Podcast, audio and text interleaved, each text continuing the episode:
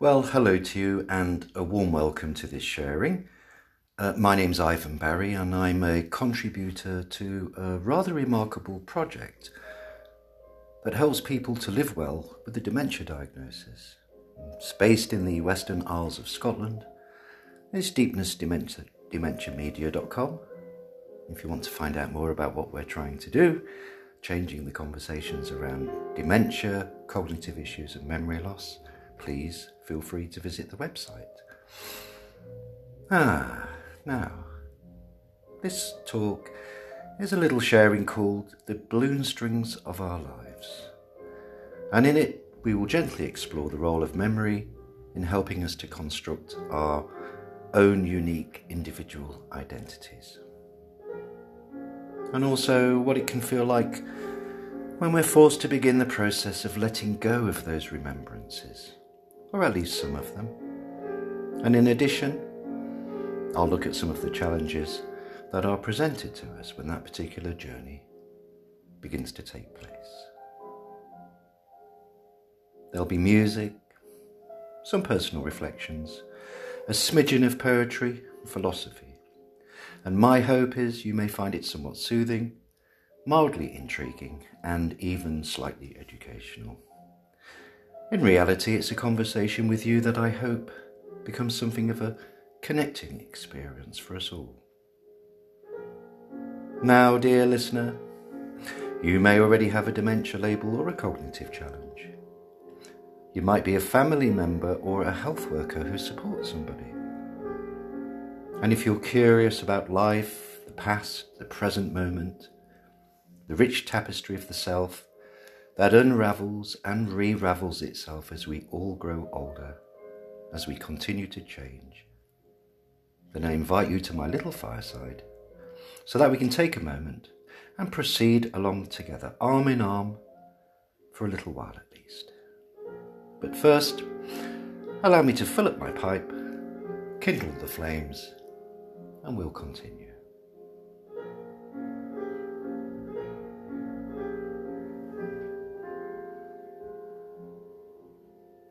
And also, I would like you to know it's not an easy thing to talk and play the piano, but I will do my best. Of course, this is Erik Satie's beautiful music, filled with little circular patterns, pirouetting musical motifs that ascend and descend, and they could quite easily play on forever, changing shape and then reforming and then dancing their way back to their original forms as they hang in the air.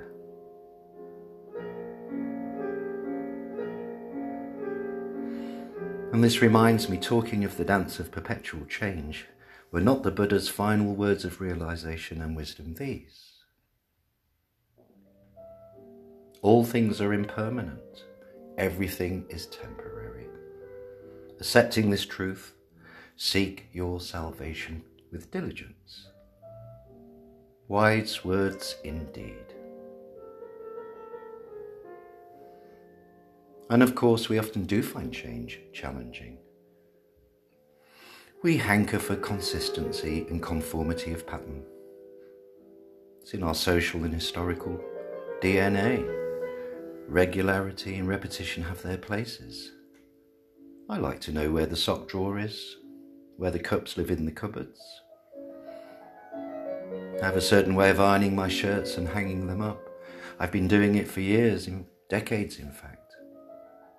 And it's reassuring, for me personally as well, to know that the sun will rise on the morrow and that the stars will come to life at night. Like a grand carousel rotating on its axis, the wheel of life keeps on turning whether we are present to witness the spectacle or not.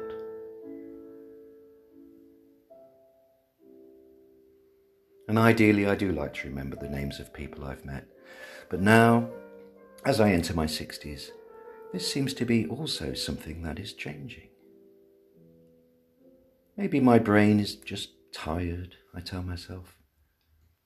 Perhaps I've overstuffed it in these decades that have melted away behind me.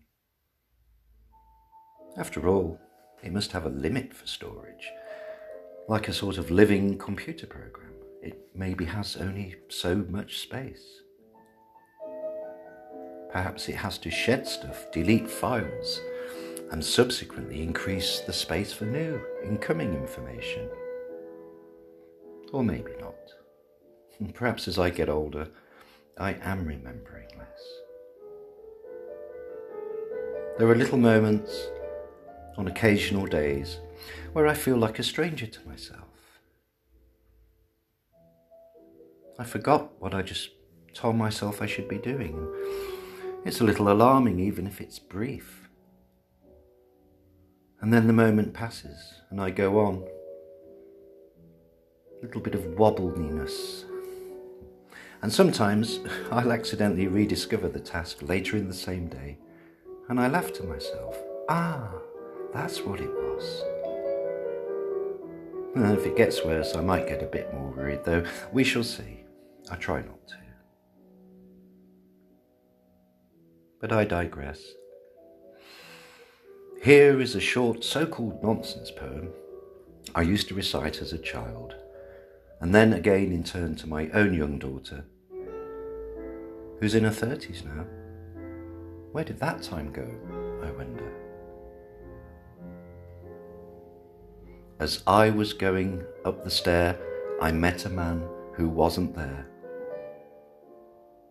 He wasn't there again today. I wish that man would go away.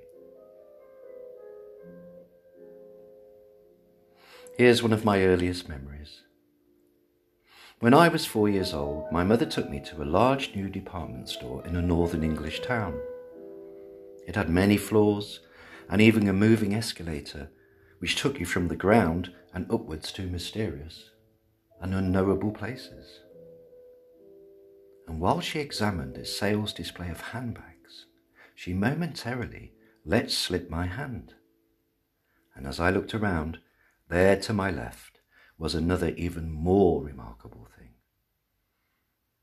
I could see that it seemed to be a very small room with mirrored walls and an entrance door that kept opening and sliding shut.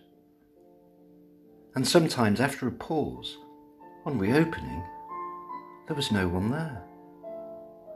And at other times, mysteriously, completely different people walked out. Oh, I was transfixed by this seemingly magic space that appeared to transport people to some invisible dimension and bring back others. And so intrigued with this powerful sense of mystery and magic, I stepped inside. And of course, something happened. A bell pinged, and the doors swiftly slid shut.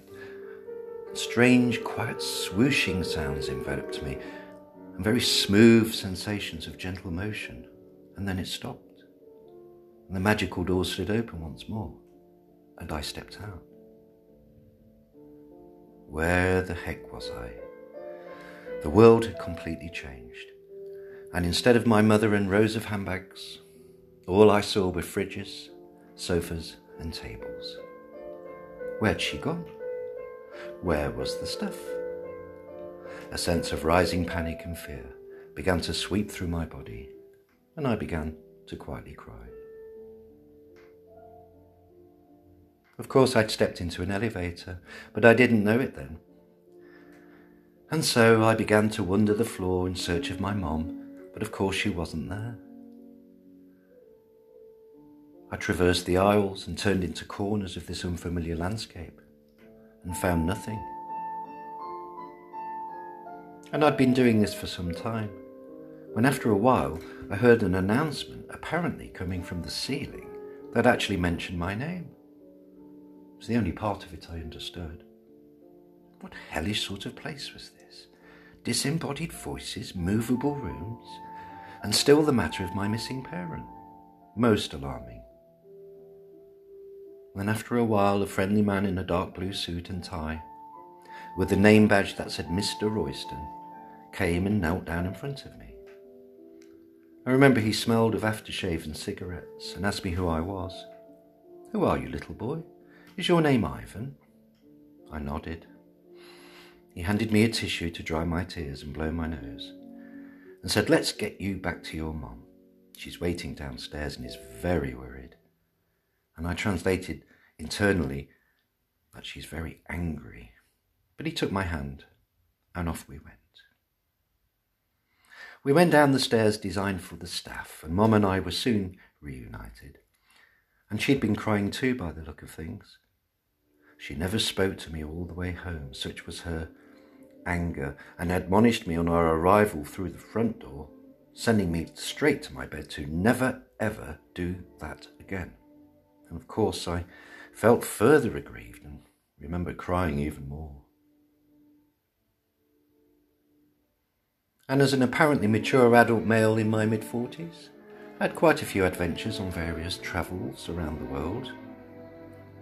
And one in particular comes to mind. I managed to get absolutely lost while in the forests and prairie lands of southern Wisconsin. And out on a trek, I somehow meandered off and got separated from my friends after I'd walked ahead of them and took a fork in a deep forest where I thought I saw a river or stream a little way ahead. I planned to surprise them with news that, guess what? We can go for a swim and cool off in this hot midday sun. But it turned out to be just a stream, and after a while went by, my friends didn't materialize. Then I lost my sense of direction, trying to find my way back to where we'd separated initially. And however, I quickly realized I couldn't find the forest path I needed to. And I got out my map, and then I quickly realized that my old map reading skills were very rusty. In fact, so rusty, I'd be lucky to be able to locate the pockets on my own trousers. And so the hours went by under a burning sun as I fought to untangle myself from fierce brushwoods and thorns. I stumbled through some wild valleys and marshlands with not a soul in sight, just a roaring silence, hawks circling above in an azure and wide sky that seemed to go on forever. And I called out, Hello, hello, but answers came there none. And I realized I was in the wilds and also on my own. I was also caked in mud and bruised a little from slipping and falling. I was lost. Eventually, I found a narrow path of sorts and followed it for some miles, it seemed. I climbed some rather steep hills and then, on the top, I thought I could hear the sound of distant traffic.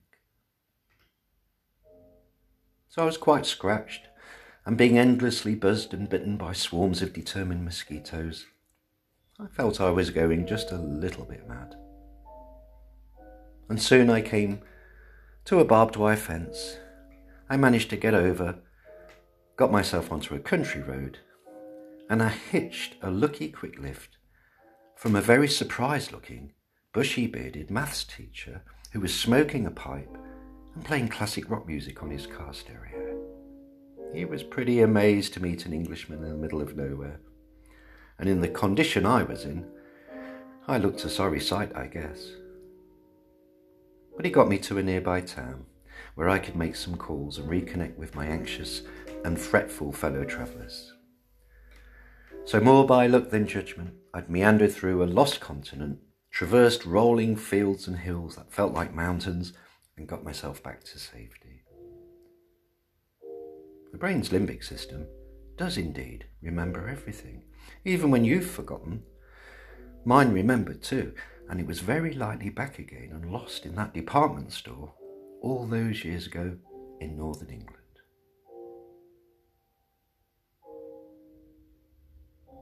Do we construct our memories?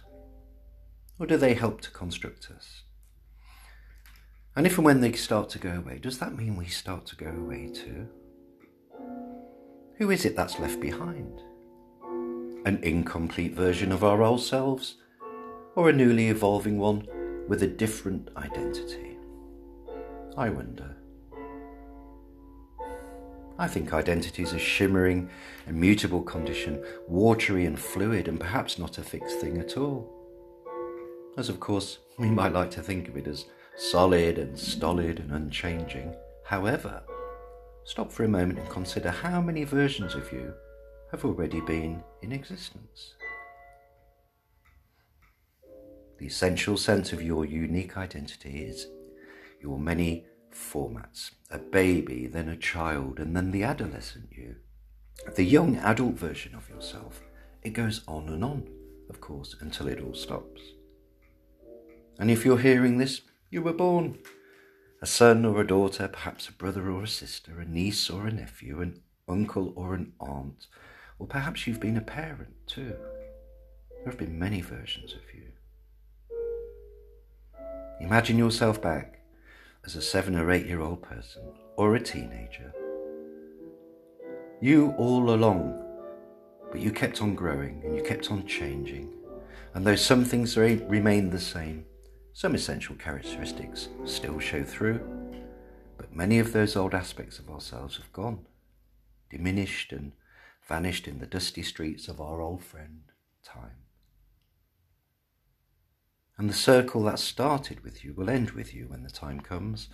And that's all we really know when we come to a point in the mature cheddar cheese section of our lives and we've lived through and outlived the old versions of who we used to be. Like snakes shedding skins, we renew ourselves. And friends, family, and relatives, they've all got their own perspectives who they think we are, who we think they think we ought to be. And they've got their expectations, understandably. They get used to who we they believed us to be, to who we were to them, and we get used to them. And it can be painful and saddening if the changes that start within us begin to move that previous connection further away. The familiarity, for want of a better phrase, we're in the act of re becoming. And it can be very difficult for everyone to come to terms with. That's why we so often hear the phrase, he or she is not the person we used to know. No, he or she isn't. None of us are the person we used to know or thought we used to know. Everything is constantly changing. And this is one of the reasons I would like it if we would talk more about memory issues. Have a national conversation, put it out into the public domain. And we have a population that lives longer and older. Memory related conditions and challenges are more apparent than ever before. And then what happens when we begin the act or process of slowly forgetting? We let go of the balloon strings attached to some of our memories. For example, did you ever let go of a balloon string as a child and watch as the balloon soared away and up into a summer sky? Did you shed a little tear if it was accidental, a sense of disappointment? Or perhaps you were thrilled happy to see it flying free, carried away on the wind, musing on where it might land, how far into the great unknown, the world beyond your familiar streets and rooftops. How far would it travel before descending to earth or being popped by an annoyed blackbird on a roof or treetop busy defending its territory? watching it go and then carried away on the wind, I recall a mixture of feelings of loss and at the same time of mystery with a hint of freedom. It was flying, it was free. It was letting go and liberating, and all these things mixed together at once. But of course, ultimately, you're left standing there in your blue shorts and your yellow t shirt and your empty little hands watching the sky until it has vanished from sight and with no balloon. Ach, well, maybe there are more waiting in a small plastic bag to be blown up when you're indoors and back home. Maybe not, though, eh?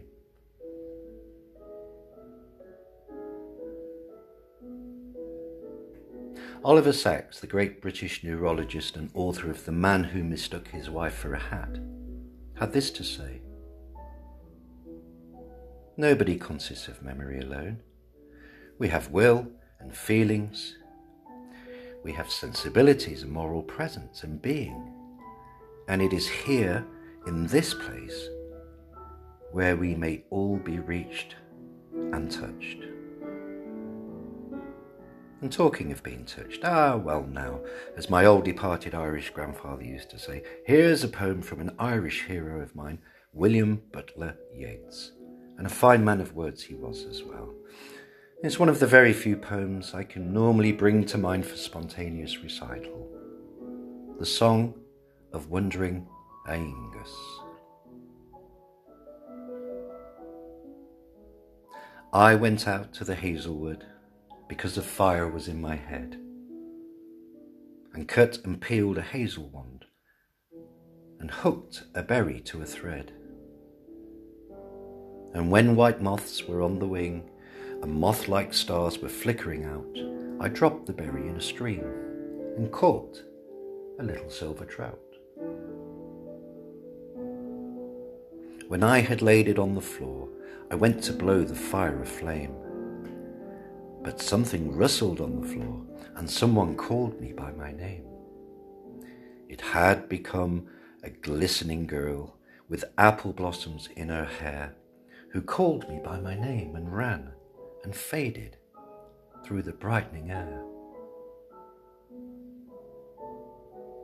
Though I am old from wandering through hollow lands and hilly lands, I will find out where she has gone and kiss her lips and take her hands and walk among long dappled grass and pluck till time and times are done the silver apples of the moon, the golden apples of the sun. Ah, oh, those fish that turn into beautiful girls, eh? And then they run away. What are they like? Oh, well, we've not explored too deeply here, or delved too far below the surface. However, did you know that in ancient Greece, the belief was that when we pass from this life, our souls travel down to the underworld, known as Hades, and it is there we start a journey that determines our next soulful destination. There are five rivers that run through Hades, and one is called the Lethe. It's the river of forgetfulness, the river of unmindfulness. And it flows around the cave of Hypnos and out again throughout the underworld.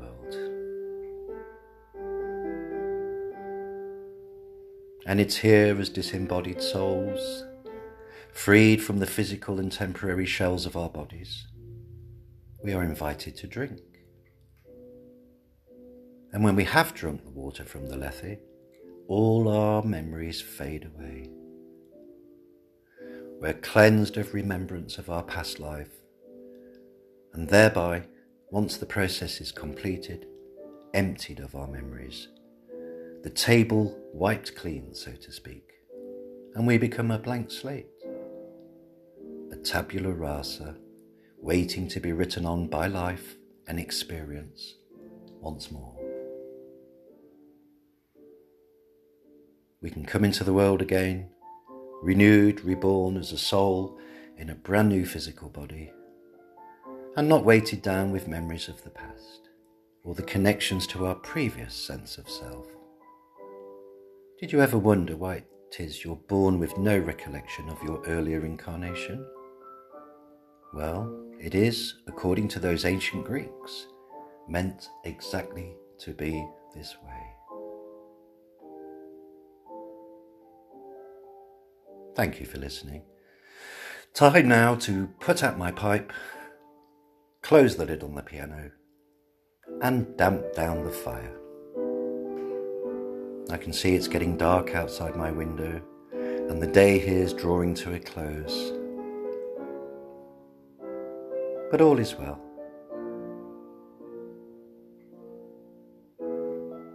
Here's a blessing for you. May the wind always be at your back, and may, be a, may it be a long time before you're invited to drink from the river of forgetfulness. Until next time, goodbye.